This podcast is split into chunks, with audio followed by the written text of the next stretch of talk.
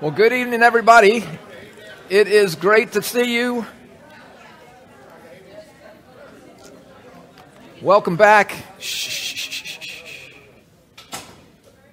Just write down what you were saying, and then at the end of the evening, you can just take up the conversation again. But thank you for being here for week six of the Alpha course. Did you think you'd make it through six weeks? Well, congratulations. Um, I understand several of you guys have been watching all uh, the video or live stream if you haven't been able to make it, so thank you for that. Again, I want to remind you that we've got CDs. Uh, at the end of the evening, there'll be a CD of tonight's talk on prayer.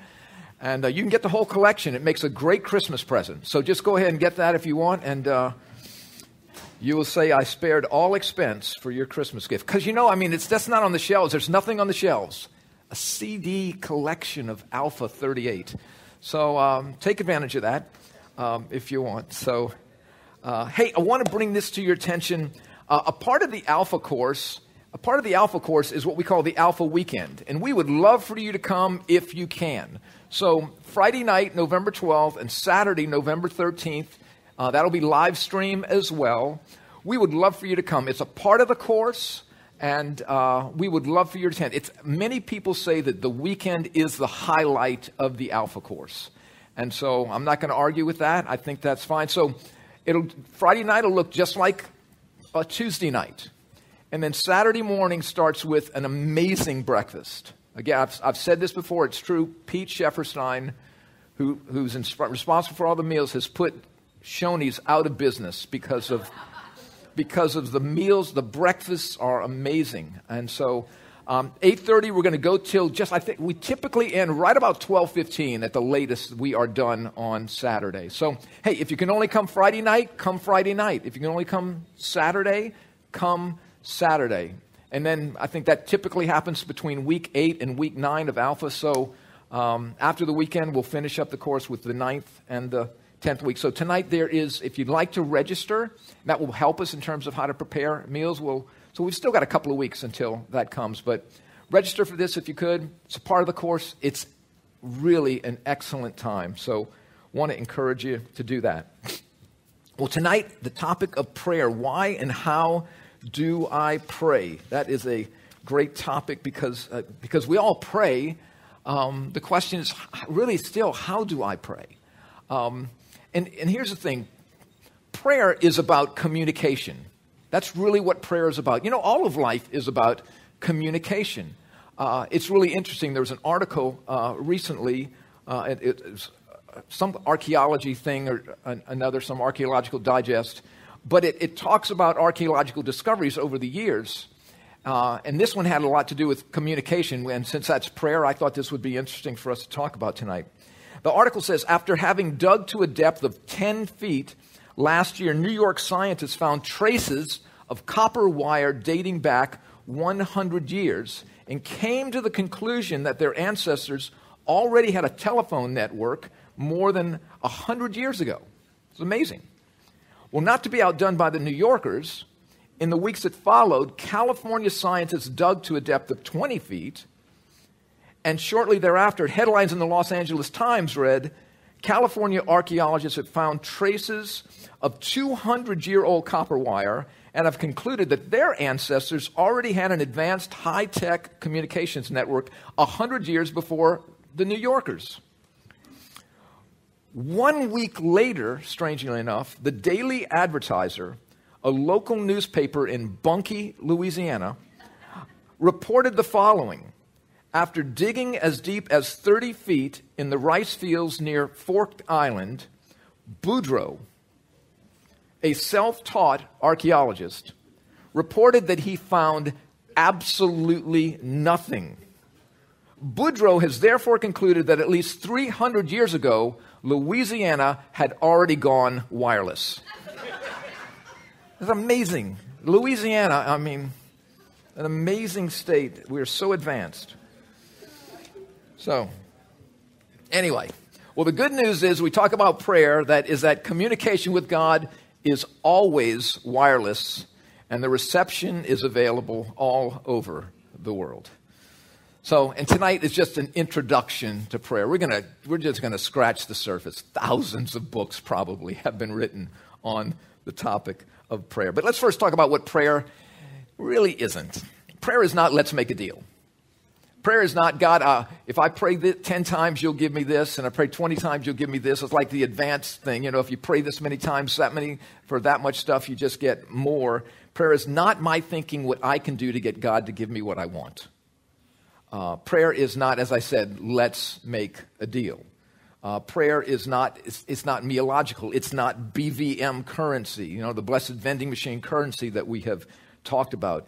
Prayer is not transactional. Prayer is biblical prayer. The way the Bible talks about prayer, prayer is relational. But I tell you, growing up in my meological realm, uh, worldview, uh, it was transactional. I'm coming to God because I need something. It was nothing, it was non relational, it had nothing to do with having or experiencing an intimate relationship with God. It was, God, I got my butt in a crack and I need to get it out of here. Um, so, prayer is, though, you know, we're on, on, we're on page 30. It is the most important activity of our lives. And then what we do with, as a result of having prayed, I've said is every bit as important. It's conversation with God, and the Father and the Son and the Holy Spirit are all involved in this communication.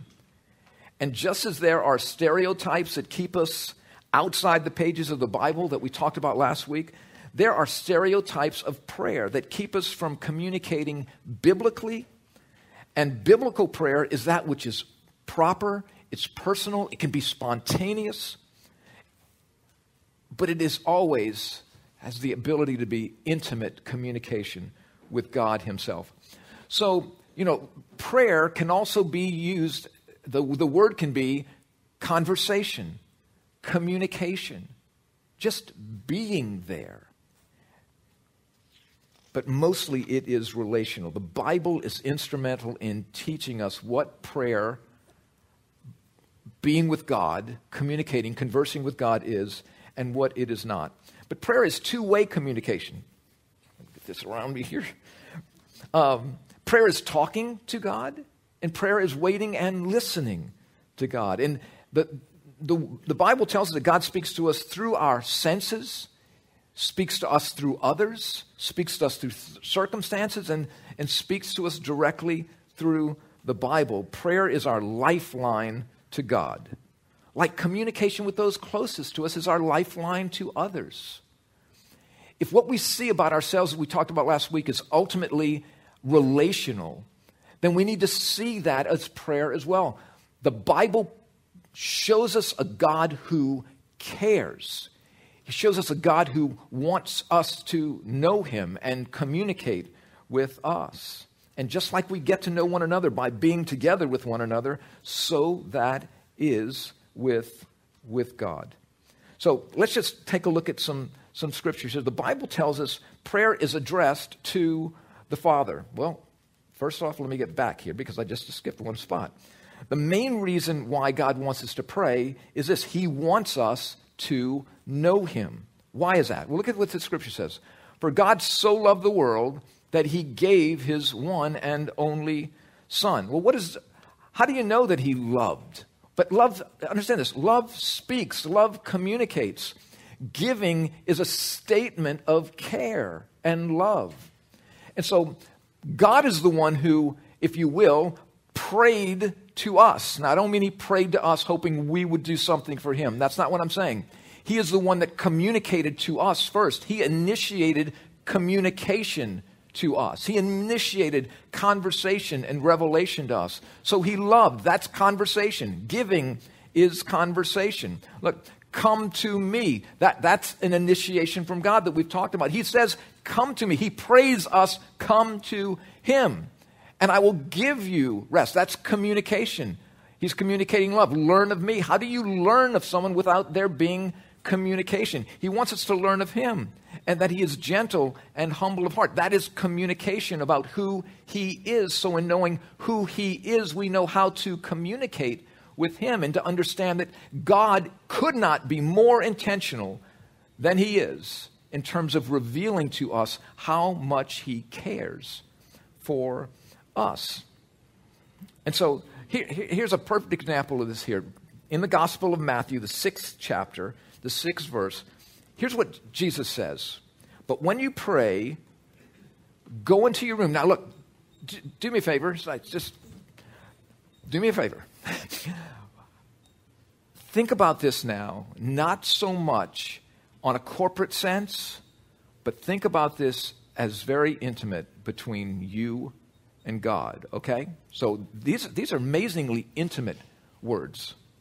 When you pray, when you communicate, go into your room, close the door, and pray to your Father who is unseen.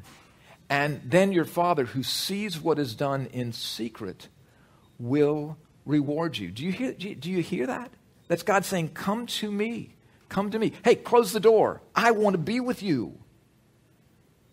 He is communicating something here. Yes, I, I, I, love corporate prayer. I love times when we get together as, as a church or as individuals and just pray together. But here God is saying something is that you are so loved by me. I desire for you to know me in such an, an intimate way. I want you to come. Close the door pray to, you. look what it says, your Father who is unseen. Then your Father who sees what is done in secret will reward you. You know, this father loves being with his kids. But this reward from the father, I think the reward that the father is speaking of here is not so much getting what we think we want we need, want or need, but getting who we want and need. Now that's not to say that God doesn't answer. I know God answers prayer. Every one of you here probably could have an answer to prayer. That's something y'all can talk about at your tables tonight. But what I need more than what I need or want, I need Him. That's what I think. That's the reward that sticks with us. Is that the reward of I know this God more than I did. So the reward is not so much what I want or need, but who I want and need. And so we pray to the Father we pray, the Bible says we pray through the Son. This is fascinating. This is great news here. Uh, some of us who, who, grew up in particular traditions of praying, this, this is fascinating. This may challenge you a little bit. I'm not attempting to be critical or denigrating. I just want to tell you what the Bible says and what the Bible doesn't say. Ephesians chapter 2. This is Paul writing to the church. Those are, Paul is writing. You know, I'm going to pull out my cups tonight again, don't you? I, I, it's just not an I put up the, at least I put up the ruler, okay? So um, look what he say. So Paul is writing to those who were, I'm not trying to play a, game here, but th- those who were in Adam, but now are in Christ. Okay, they've, they've received the gift. They've gotten in the wheelbarrow. They've said, I do. Right? So that's who Paul is writing to here. The letters to the churches are the letters to those who are in Christ. He says, For through him, that is Jesus, we both, when he says we both here, Jews and Gentiles, I've added these words here, have access to the Father by one Spirit. Okay, so through him. Now, here, here's the great news God has instructed us only to go through Jesus. Now, now, imagine if, if you worked, let me say you were the, you know, you went to work at a, a Fortune 5 company. There, maybe millions of employees. And you're working, let's say, in the postal room. You're, you're working where the, in the mail delivery room. But the CEO comes to you and says to you, hey, now he's, he's a CEO over all these employees. He says, I want you to come, when, if you have any questions, I want you to come directly to me. I don't want you to go to your supervisor or your manager or your director, the vice president, the assistant vice president, the senior vice president uh, the partner, I want you to come directly to me. How would you feel about that? If the CEO came to you personally and says, I want you to come directly to me, and you thought, well, I know I'm an employee of the company, but you want me, I don't have to go through lines of bureaucracy to get to you? No, I want you to come directly to me. How would you feel about that? You feel pretty special, wouldn't you? Well, guess what God says? Come directly to me. How do I come directly to me? Through Jesus, we have access to Him. God has called us to go directly to Him. There are no intermediaries except one, and that is the man Christ Jesus. That's what we're told in, when Paul writes his letter to the pastor, the young pastor Timothy. There is one God and there is one mediator between man and God, and that is the man Christ Jesus. Jesus is not only the bridge that brings us to God the Father, he is the door that opens the way to God the Father. Folks, that is great news. That is marvelous news. That is intimate news. That is caring news. That God wants you to realize that there is no one else you have to go to but Him. And that is incredible truth. That's what the Bible says. That's what the Bible says. So we pray to the Father, we pray through the Son because of the Son, because now we're in Christ if we've received Him. And then we pray because we pray in the power of the Spirit. Now, let me just back up for a second. Because in two weeks, we're going to talk about the topic Who is the Holy Spirit? I knew nothing about this because I knew nothing about the Bible. And so we're going to talk about that in two weeks. But the Spirit is involved with our praying as well. It says, in the same way, the Spirit helps us in our weakness. We don't know what we ought to pray for. You ever been there? Just don't know what to pray for. Yeah, sure. Anybody drawing breath? It's like, I'm not quite sure even how to pray. But the Spirit Himself intercedes for us. Do you hear this? The Spirit of God, the Holy Spirit of God, who was involved with creation, He intercedes for us with groans that words cannot express. I don't know what groans that words cannot express are. I have no idea but it's something amazingly, it's beyond words. It is beyond words. And so we pray to the Father through the Son, and we pray in the power of the Spirit because God is for us. That's the thing. God is not always just a bit angry with me or disgusted with me. If I'm in Christ, He is for me. Do you see that? He is for you. And he wants us to know that. Like he's always ticked. There's something about you that really ticks me off, God says. And I'm just waiting for you to just make a mistake so I can drop the, the hammer on you. That, that is not the God of the Bible. Maybe your parents, but it's not the God of the Bible. So prayer is for the purpose of communicating with God, which results in beginning and developing relations with Him. But prayer is not dialogue with just anybody. Okay? I don't know if you sit down and you get these phone calls, like these political surveys and all this other stuff, and it's sales calls and everything else during dinner. I mean, imagine this. Imagine if, go ahead. Imagine if the President of the United States uh, were to call. Um, could you just give me a second, real quick? I told him not to call. Yes, Mr. President. I, I, am a bit surprised, sir, to get your call because I thought it was past your bedtime. Um, yes, uh, um, do you want to do an alpha course for the Congress?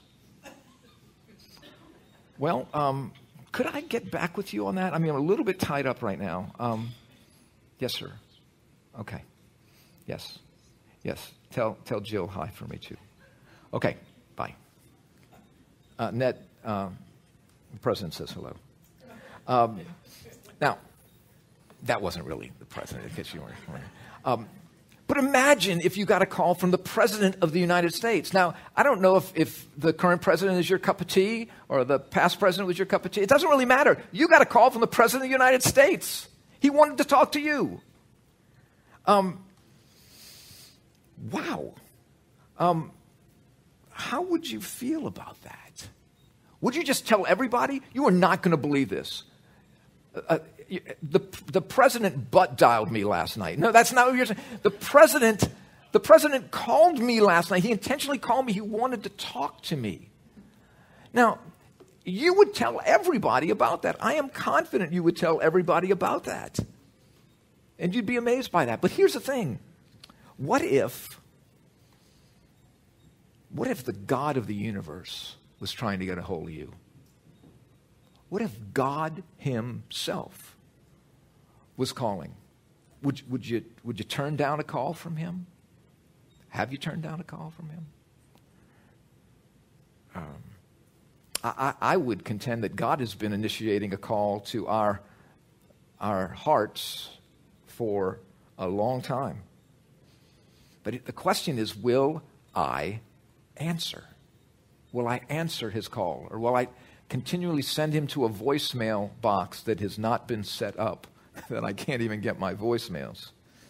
So, possibly the bad news could be that you haven't answered yet, but the good news is the God of the Bible is incredibly persistent. He is incredibly patient. And he is forever calling. You know, even God's name speaks communication. Uh, this John 1 1. This is what John writes. In the beginning was the Word. So even his name is what? Communication. In the beginning was the Word, and the Word was with God, and the Word was God. I mean, he spoke, he spoke creation into being, and he speaks redemption into being when he calls us out of Adam and places us into Christ. And so, and, and he speaks to us of what life is as well. Jesus writes this the last day on earth before he's about to go to the cross. He says, he prays to his Father, he says, This is eternal life that you know something. Okay, now remember, we talked about eternal life before. Who's eternal? God's eternal. Then, if we're talking about eternal life, what kind of life are we talking about getting? God's life, which is eternal. He says, This is eternal life that you know what? You know what? You know the Father and Jesus Christ, whom He has sent. God's intention. How do you know somebody unless they're communicating with you? How do you know somebody unless you're listening to them, reading about them, spending time with them? See, why and how I pray is mostly about first understanding that God is initiating the call. And He's given us many means whereby we can communicate with Him.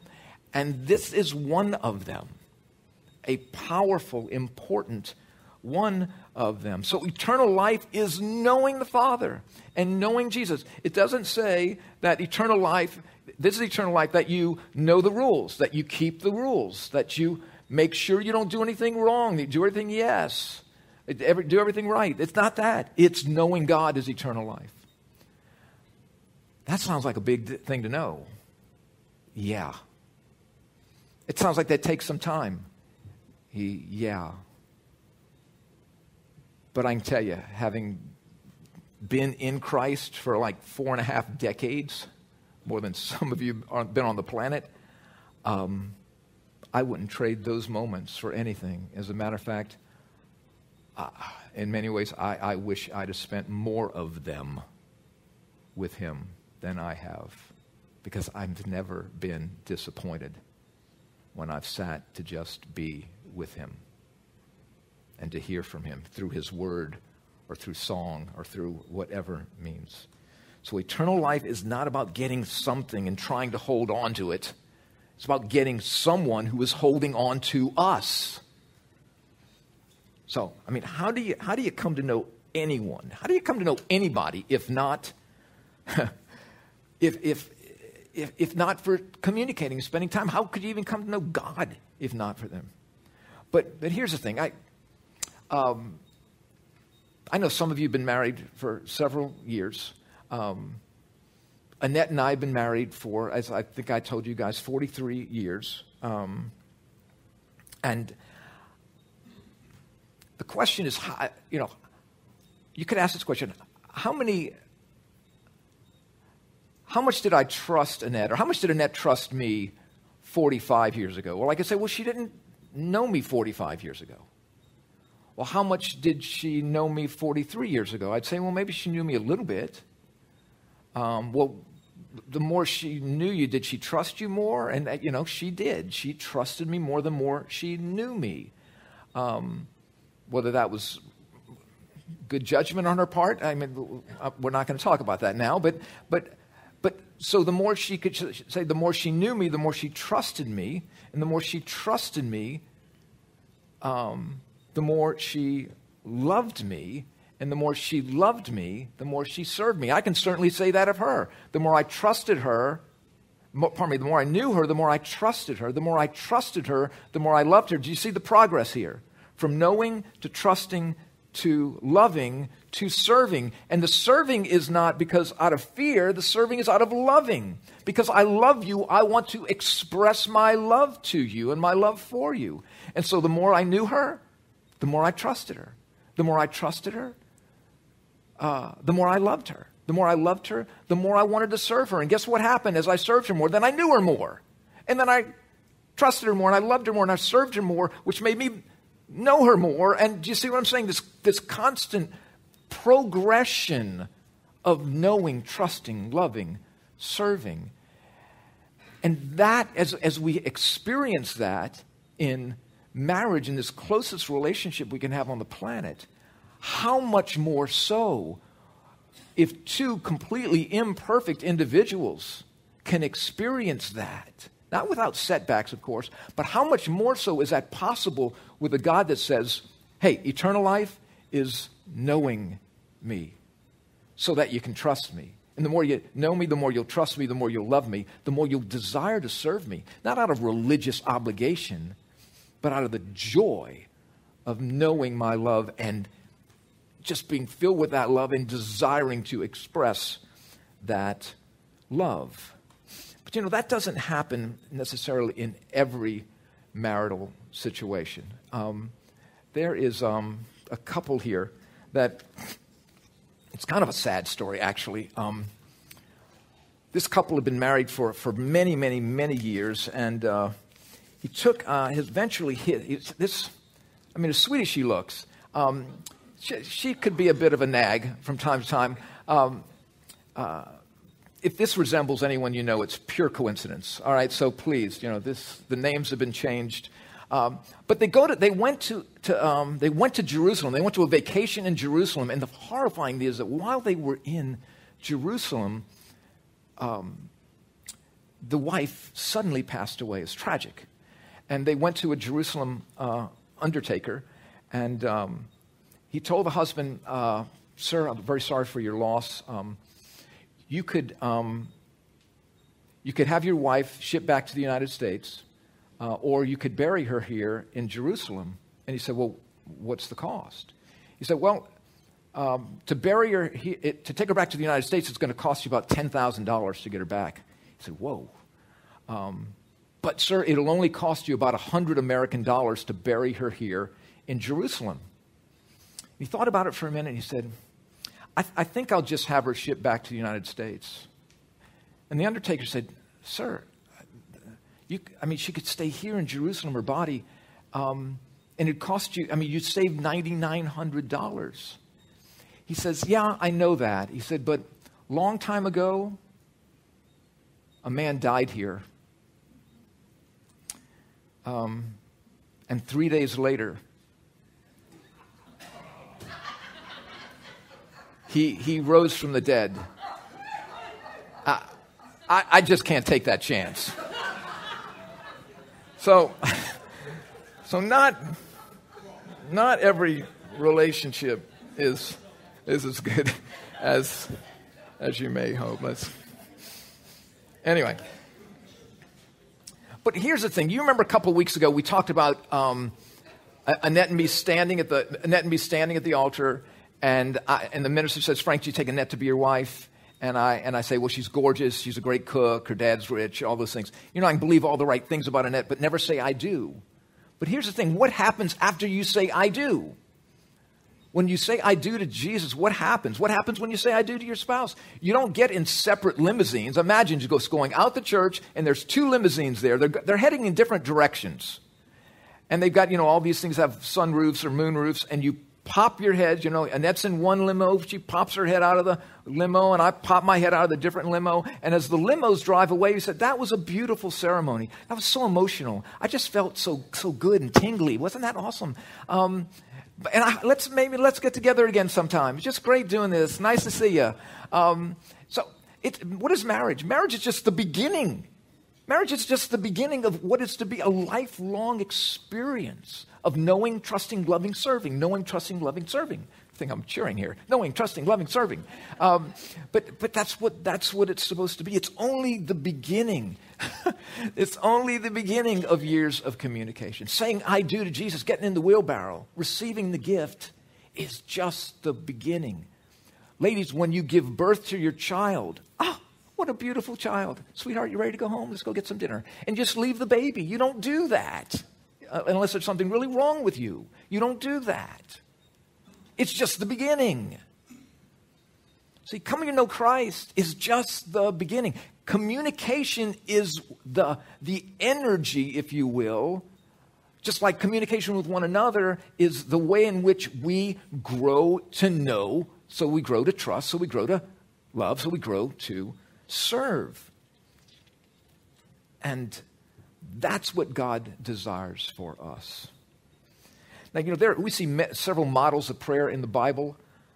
Um, one of the, the models of prayer that we see is given to us in Mark chapter 1. You know, it's interesting. Um, you know, I, I, mentioned a moment ago that the Bible says, in the beginning was the Word, and that's Jesus. The Word was with God, Jesus, and the Word was God, Jesus. I mean, you see the deity of Christ in that. In the beginning was the Word. The Word was with God, the Word was God. So we're beginning to see a, a sense of Trinity here, which we'll talk about again in week eight for a moment when we talk about Father, Son, and Holy Spirit. But here's the thing I, I just thought about this um, a little bit more today. We won't hear the word if we are hearing so many other words. Okay? We won't hear the word if we are hearing so many other words. So, this is what Jesus would do. I, I can't imagine a much more busy three years than what Jesus spent on the earth, if what the Bible tells us is true. And so this is what the Gospel of Mark says. Very early in the morning, while it was still dark, Jesus got up. He left the house and went off to a solitary place where he spent time with his Father, where he prayed. See, it was essential. Can I tell you, there's a lot of mornings that I just out the bed and gone. Those are days that are typically rougher than others. Um, that time with him if Jesus needed that time with him, hmm. Uh, and so we, we get a model of that, just that time. Maybe it's five minutes. Maybe it's two minutes. But it's two minutes more, maybe, than you've ever spent before. Maybe it's a minute more than you ever spent before. Maybe it's 30 seconds more than you spent before. Maybe the 30, sec- 30 seconds becomes a minute, becomes two minutes, becomes four minutes, becomes eight minutes. But I guarantee you, like the more you know him, the more you give, you give him time, I give him time to know him, the more I will trust him, the more I will see him in ways that I never saw him before, the more I can discern. I see what that is. I recognize that. I never saw that before. And he just begins, whether it's reading the Bible, prayerfully reading through the Bible, or prayerfully going through your day.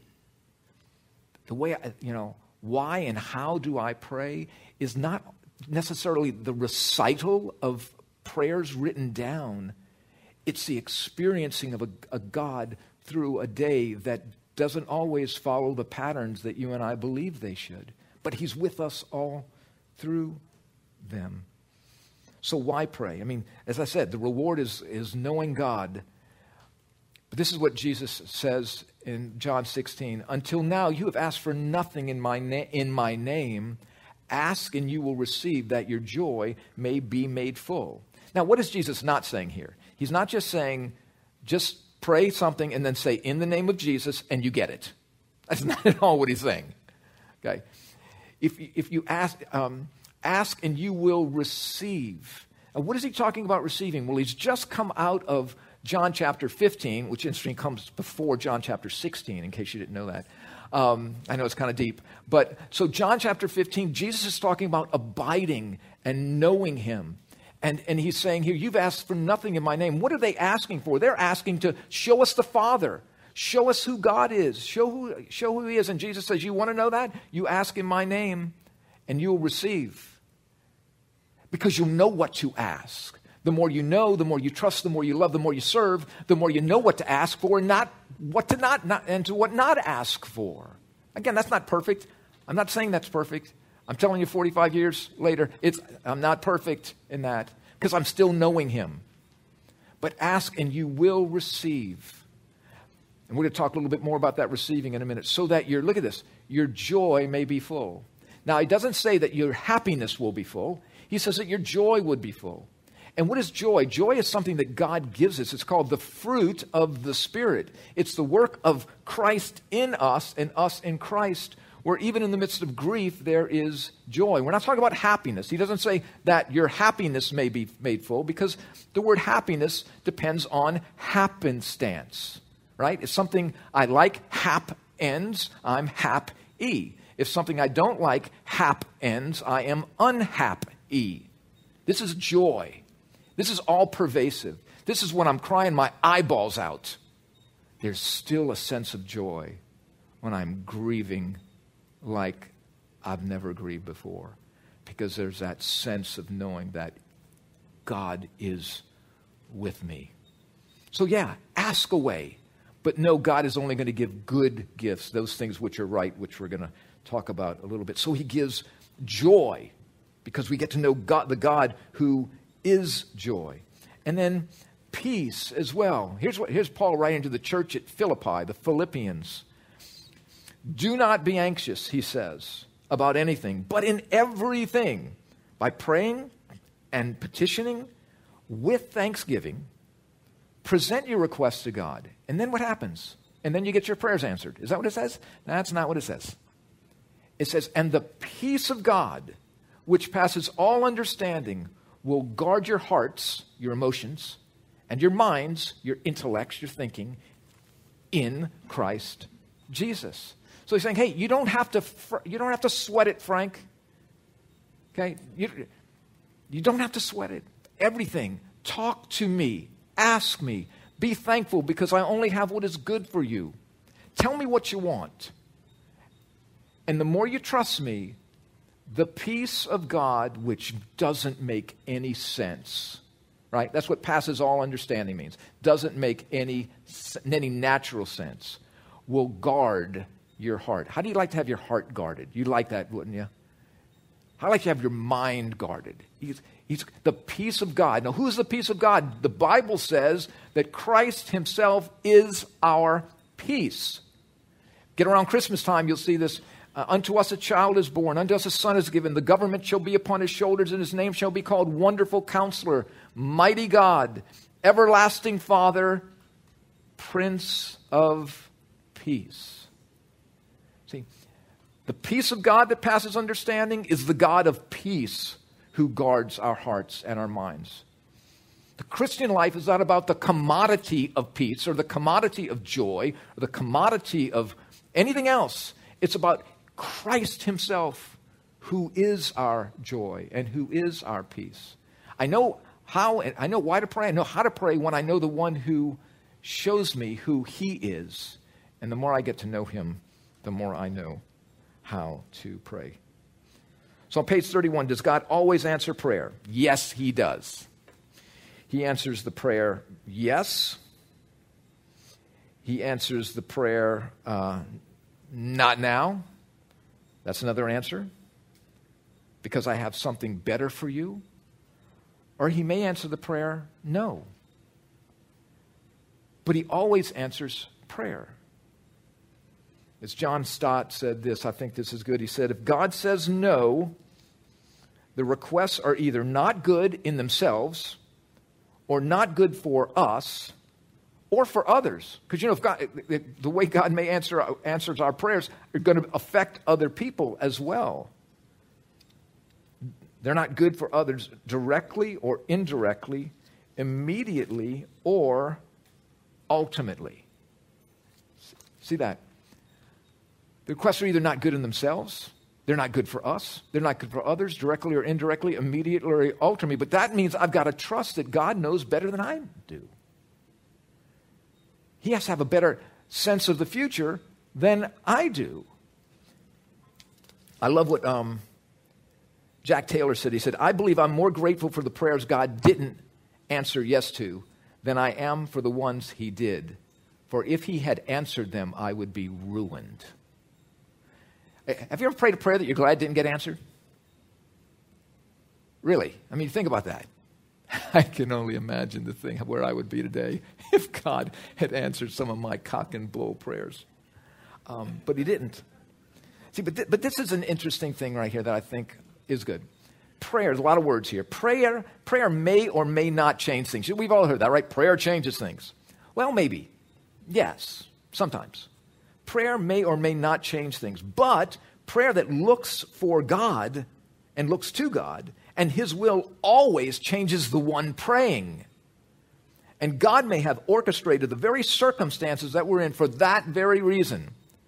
Ultimately, all prayer is for God's purposes to be revealed, and that's always good for us. See, it, put, it keeps God in the driver's seat, keeps Him where He needs to be, and me where I need to be. You got that? And so tonight, I, am really excited about just times at our table tonight um, and times at your table where you can talk about some of these examples of where God has answered prayer or didn't answer prayer or how, however those circumstances have been. But one of the, uh, but one of the things I, I want to show us about it is a little, little video clip tonight about um, there was a guy in World War II, his name is Louis Zamperini. I don't know if any of you know of Louis Zamperini.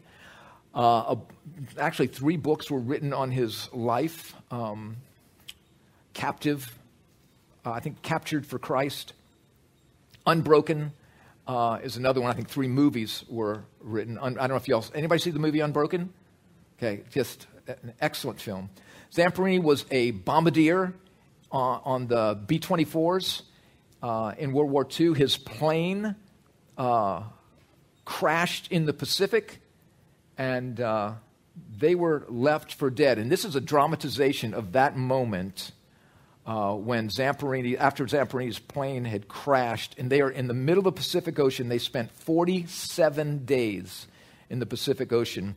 On two occasions, they were, they were shot at by Japanese warplanes, and somehow they survived that. Their, their life rafts didn't do very well, but they made it okay. So here's a little clip from Mike's going to show you up here on the screen of, um, from the movie Unbroken.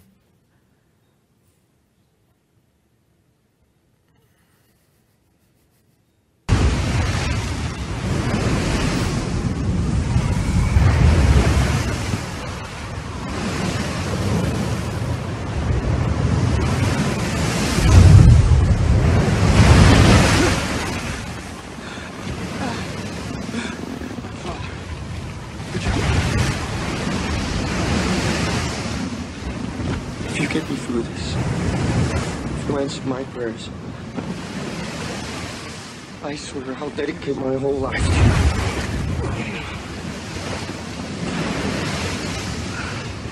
I'll do whatever you want.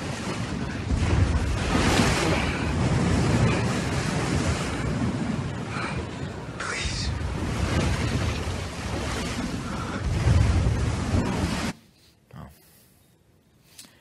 So, um, quite a story of Zamperini. He survived that. He survived Japanese concentration camps. Uh, he came back to the United States with PTSD, became a raging alcoholic, and then one day stumbled into a Billy Graham crusade. And his life was never the same. And he went back to Japan on many occasions to lead the very ones who tortured him to the saving knowledge of Jesus, having found total forgiveness in his heart. So I, God answered that prayer in ways in which Zamperini never imagined. And he finally died at the age of 97 years old. Um, that's one example. Um, there are several examples. Uh, I can give you examples of prayers that weren't answered the way we wanted them to be answered. Um, there was a young man that came to work with me um, about 15 years ago, 16, 17 years ago, maybe more than that. Uh, he was a captain at the time in the United States Army. His, his team was the first to go from uh, Kuwait into Iraq and um, survived that, uh, miraculously survived uh, an IED going directly through his Humvee, from the, through the window and out the back. Um, he was, I, I, love this man. Um, So he eventually came to work with us. And, um, and I invited him to the Alpha course, and he came to Alpha. Now, every other f effing word out of his f effing mouth was F, just so you know. Um, and it wasn't Frank. Um, kind of ended with this, began and ended with the same two consonants. But um, he came to Alpha, and I began to watch God change this man. And um, after one Alpha, I don't remember what week it was, he comes into my office.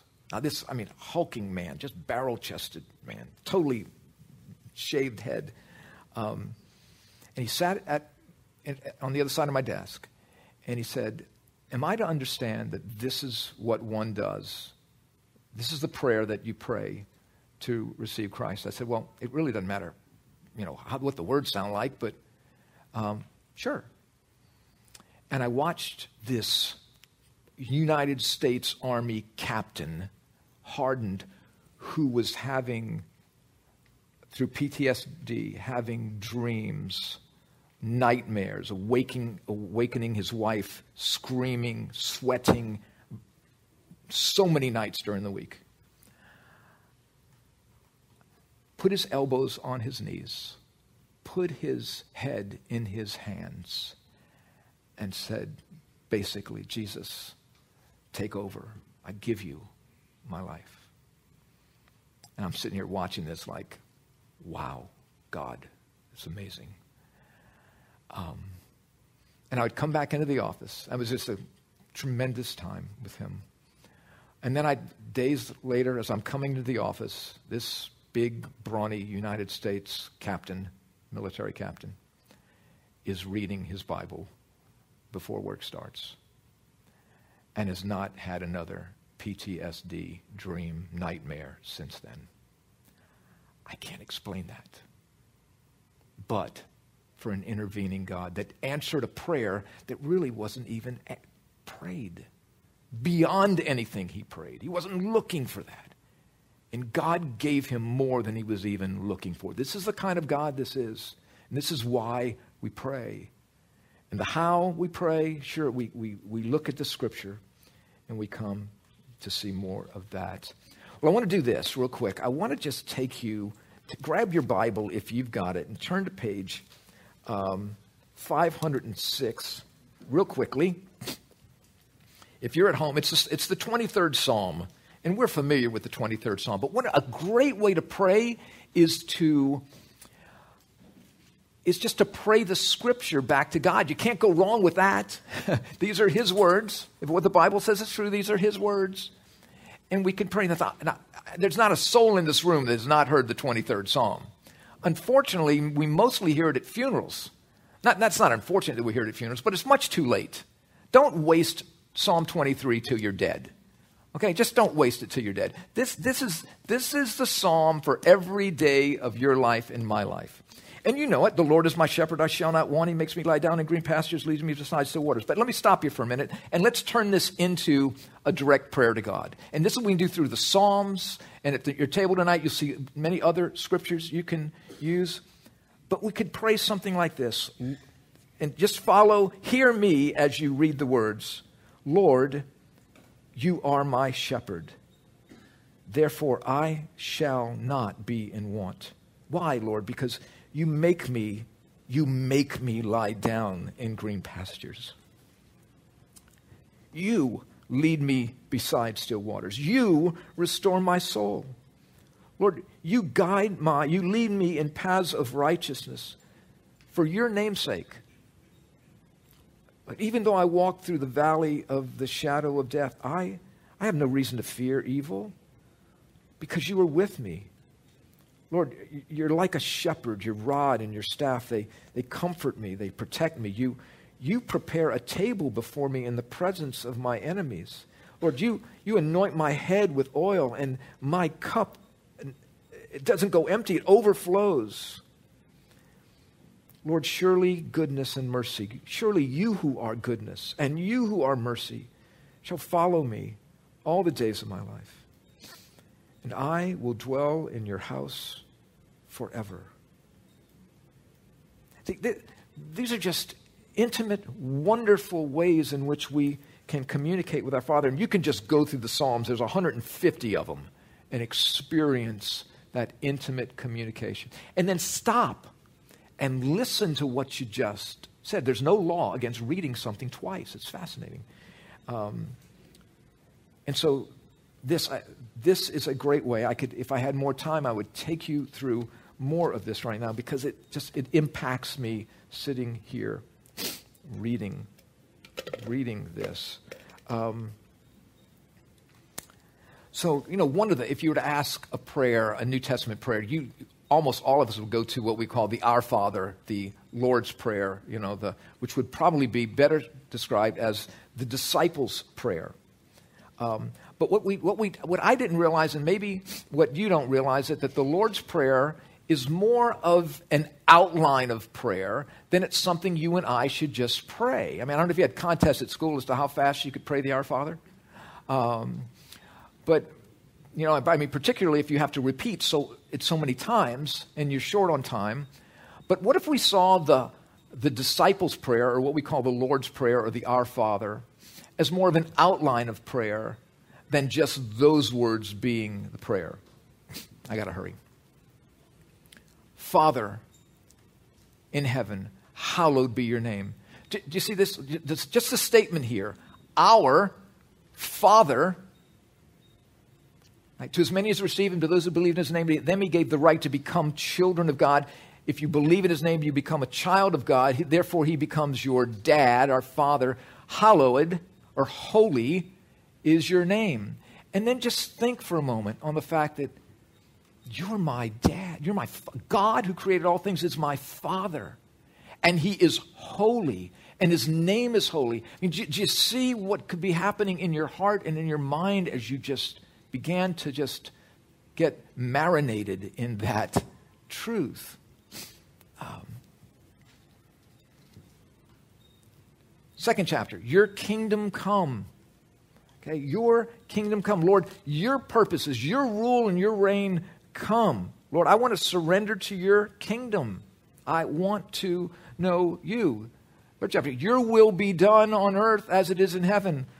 Um, you know, placing God's will above mine, right? Your will be done as it is in heaven. Not my will. I want to know what your will is, Lord. Um, I want to know what your will is for my future. I want to know what your will is for my family. I want my life to be spent for you. Um, give us this day our daily bread. Yeah, ask God about the things that we need. We do that with our natural fathers. We do that with our our uh, our heavenly Father as well. Who is you know so. This is important. Just again, and what is this a statement of? This is a statement of dependence. I need you. Give me, Lord, please, my daily bread. And and forgive us our debts as we forgive our debtors. Now, I got to do this real quickly, but just think about this for a minute. What um, do you want to be forgiven the way you forgive others? Just raise your hands. Don't do that. You don't want to do that because we don't want to be forgiven the way we forgive others. Our forgiveness is temporary. I think what God has done here is He's He's kind of caught us in a trap to where we see to where we say, I, I can't do that without you. I can't forgive without the God who forgives through me. I can't do that. See, this, this is the, one of the beauties of prayer and being in Christ is there are things I just can't do and I can't forgive. All right? Forgive our debts as we forgive our debtors? Hmm. I have a difficult time with that. But let me just ask you this question real quickly. Just think for, for a moment the worst thing you've ever done. Worst thing you've ever done. Think of the worst thing you've ever done. You there? I'm not going to ask anybody to say it, so don't worry. But I can tell you something you've done is, that's worse. I remember being asked this question. I'm going, okay, I'm thinking through the worst thing I've ever done. And the guy says, I can tell you something that you've done, Frank, that's worse. Well, what, what is that? You are responsible for hanging the Son of God on a cross. See, it was my sin. While I was still a sinner, Christ died for me. He came to pay the ultimate price for my self centeredness, my self desire to be as God. So the question is if God forgave me and sent his son as the payment that I could be taken out of Adam and placed into Christ, who can I not forgive? Hmm. Forgive us our debts, Lord, maybe as you forgave us. And lead us not into temptation, but deliver us from evil, some say from the evil one, and lead us not in tempta- into temptation. You know why? Because I don't need God would first and lead would God would not lead me into temptation. I lead myself into temptation. I don't need God to lead me into temptation. I lead myself into temptation. Thank you that you do not lead me into temptation. But unfortunately, I lead myself there, and I allow the evil one to lead me there as well. But you know, the greatest, the most important prayer is the one of surrender to Jesus Christ. That moment of I do, that moment of faith, of getting in the wheelbarrow or receiving the gift. That is the entryway prayer to intimacy and communication with God like you cannot even begin to matter, begin, begin to uh, imagine. So, so here's the question: Have you? Could you consider that Alpha may be the connection, maybe the phone line uh, that God has chosen to communicate with each of us His love and His desire for us to know Him closely, personally, intimately. Um, if so, I would just encourage you again tonight as you lie in your bed and you stare at the ceiling God, do you really want me to know you this deeply? And do you really know me this, this wonderfully? And if what the Bible says is true, the answer is yes. And then all you have to do, because you believe it in your heart, is to simply say before you fall off to sleep, I do. I receive you. I want you to be my Lord and Savior. Okay, I've got to stop. Remember, the Alpha Weekend, really hope you can make it. Uh, Friday night, November 12th, Saturday morning, November 13th. Um, next week, uh, we're going to skip a little bit ahead. We're going to talk about how can I resist evil. Now, I, you know, it's going to come a week after Halloween, but you know, we're going to talk about this anyway. How can I resist evil? Fascinating stuff. We're going to talk about. What does the Bible have to say about evil and the evil one in particular? So let's do this. Let's take a quick break. Thank you all for being here. Thank you for watching live stream, and we hope to see you here next week for session number seven. I'll have a great time together at your tables, and have a good night.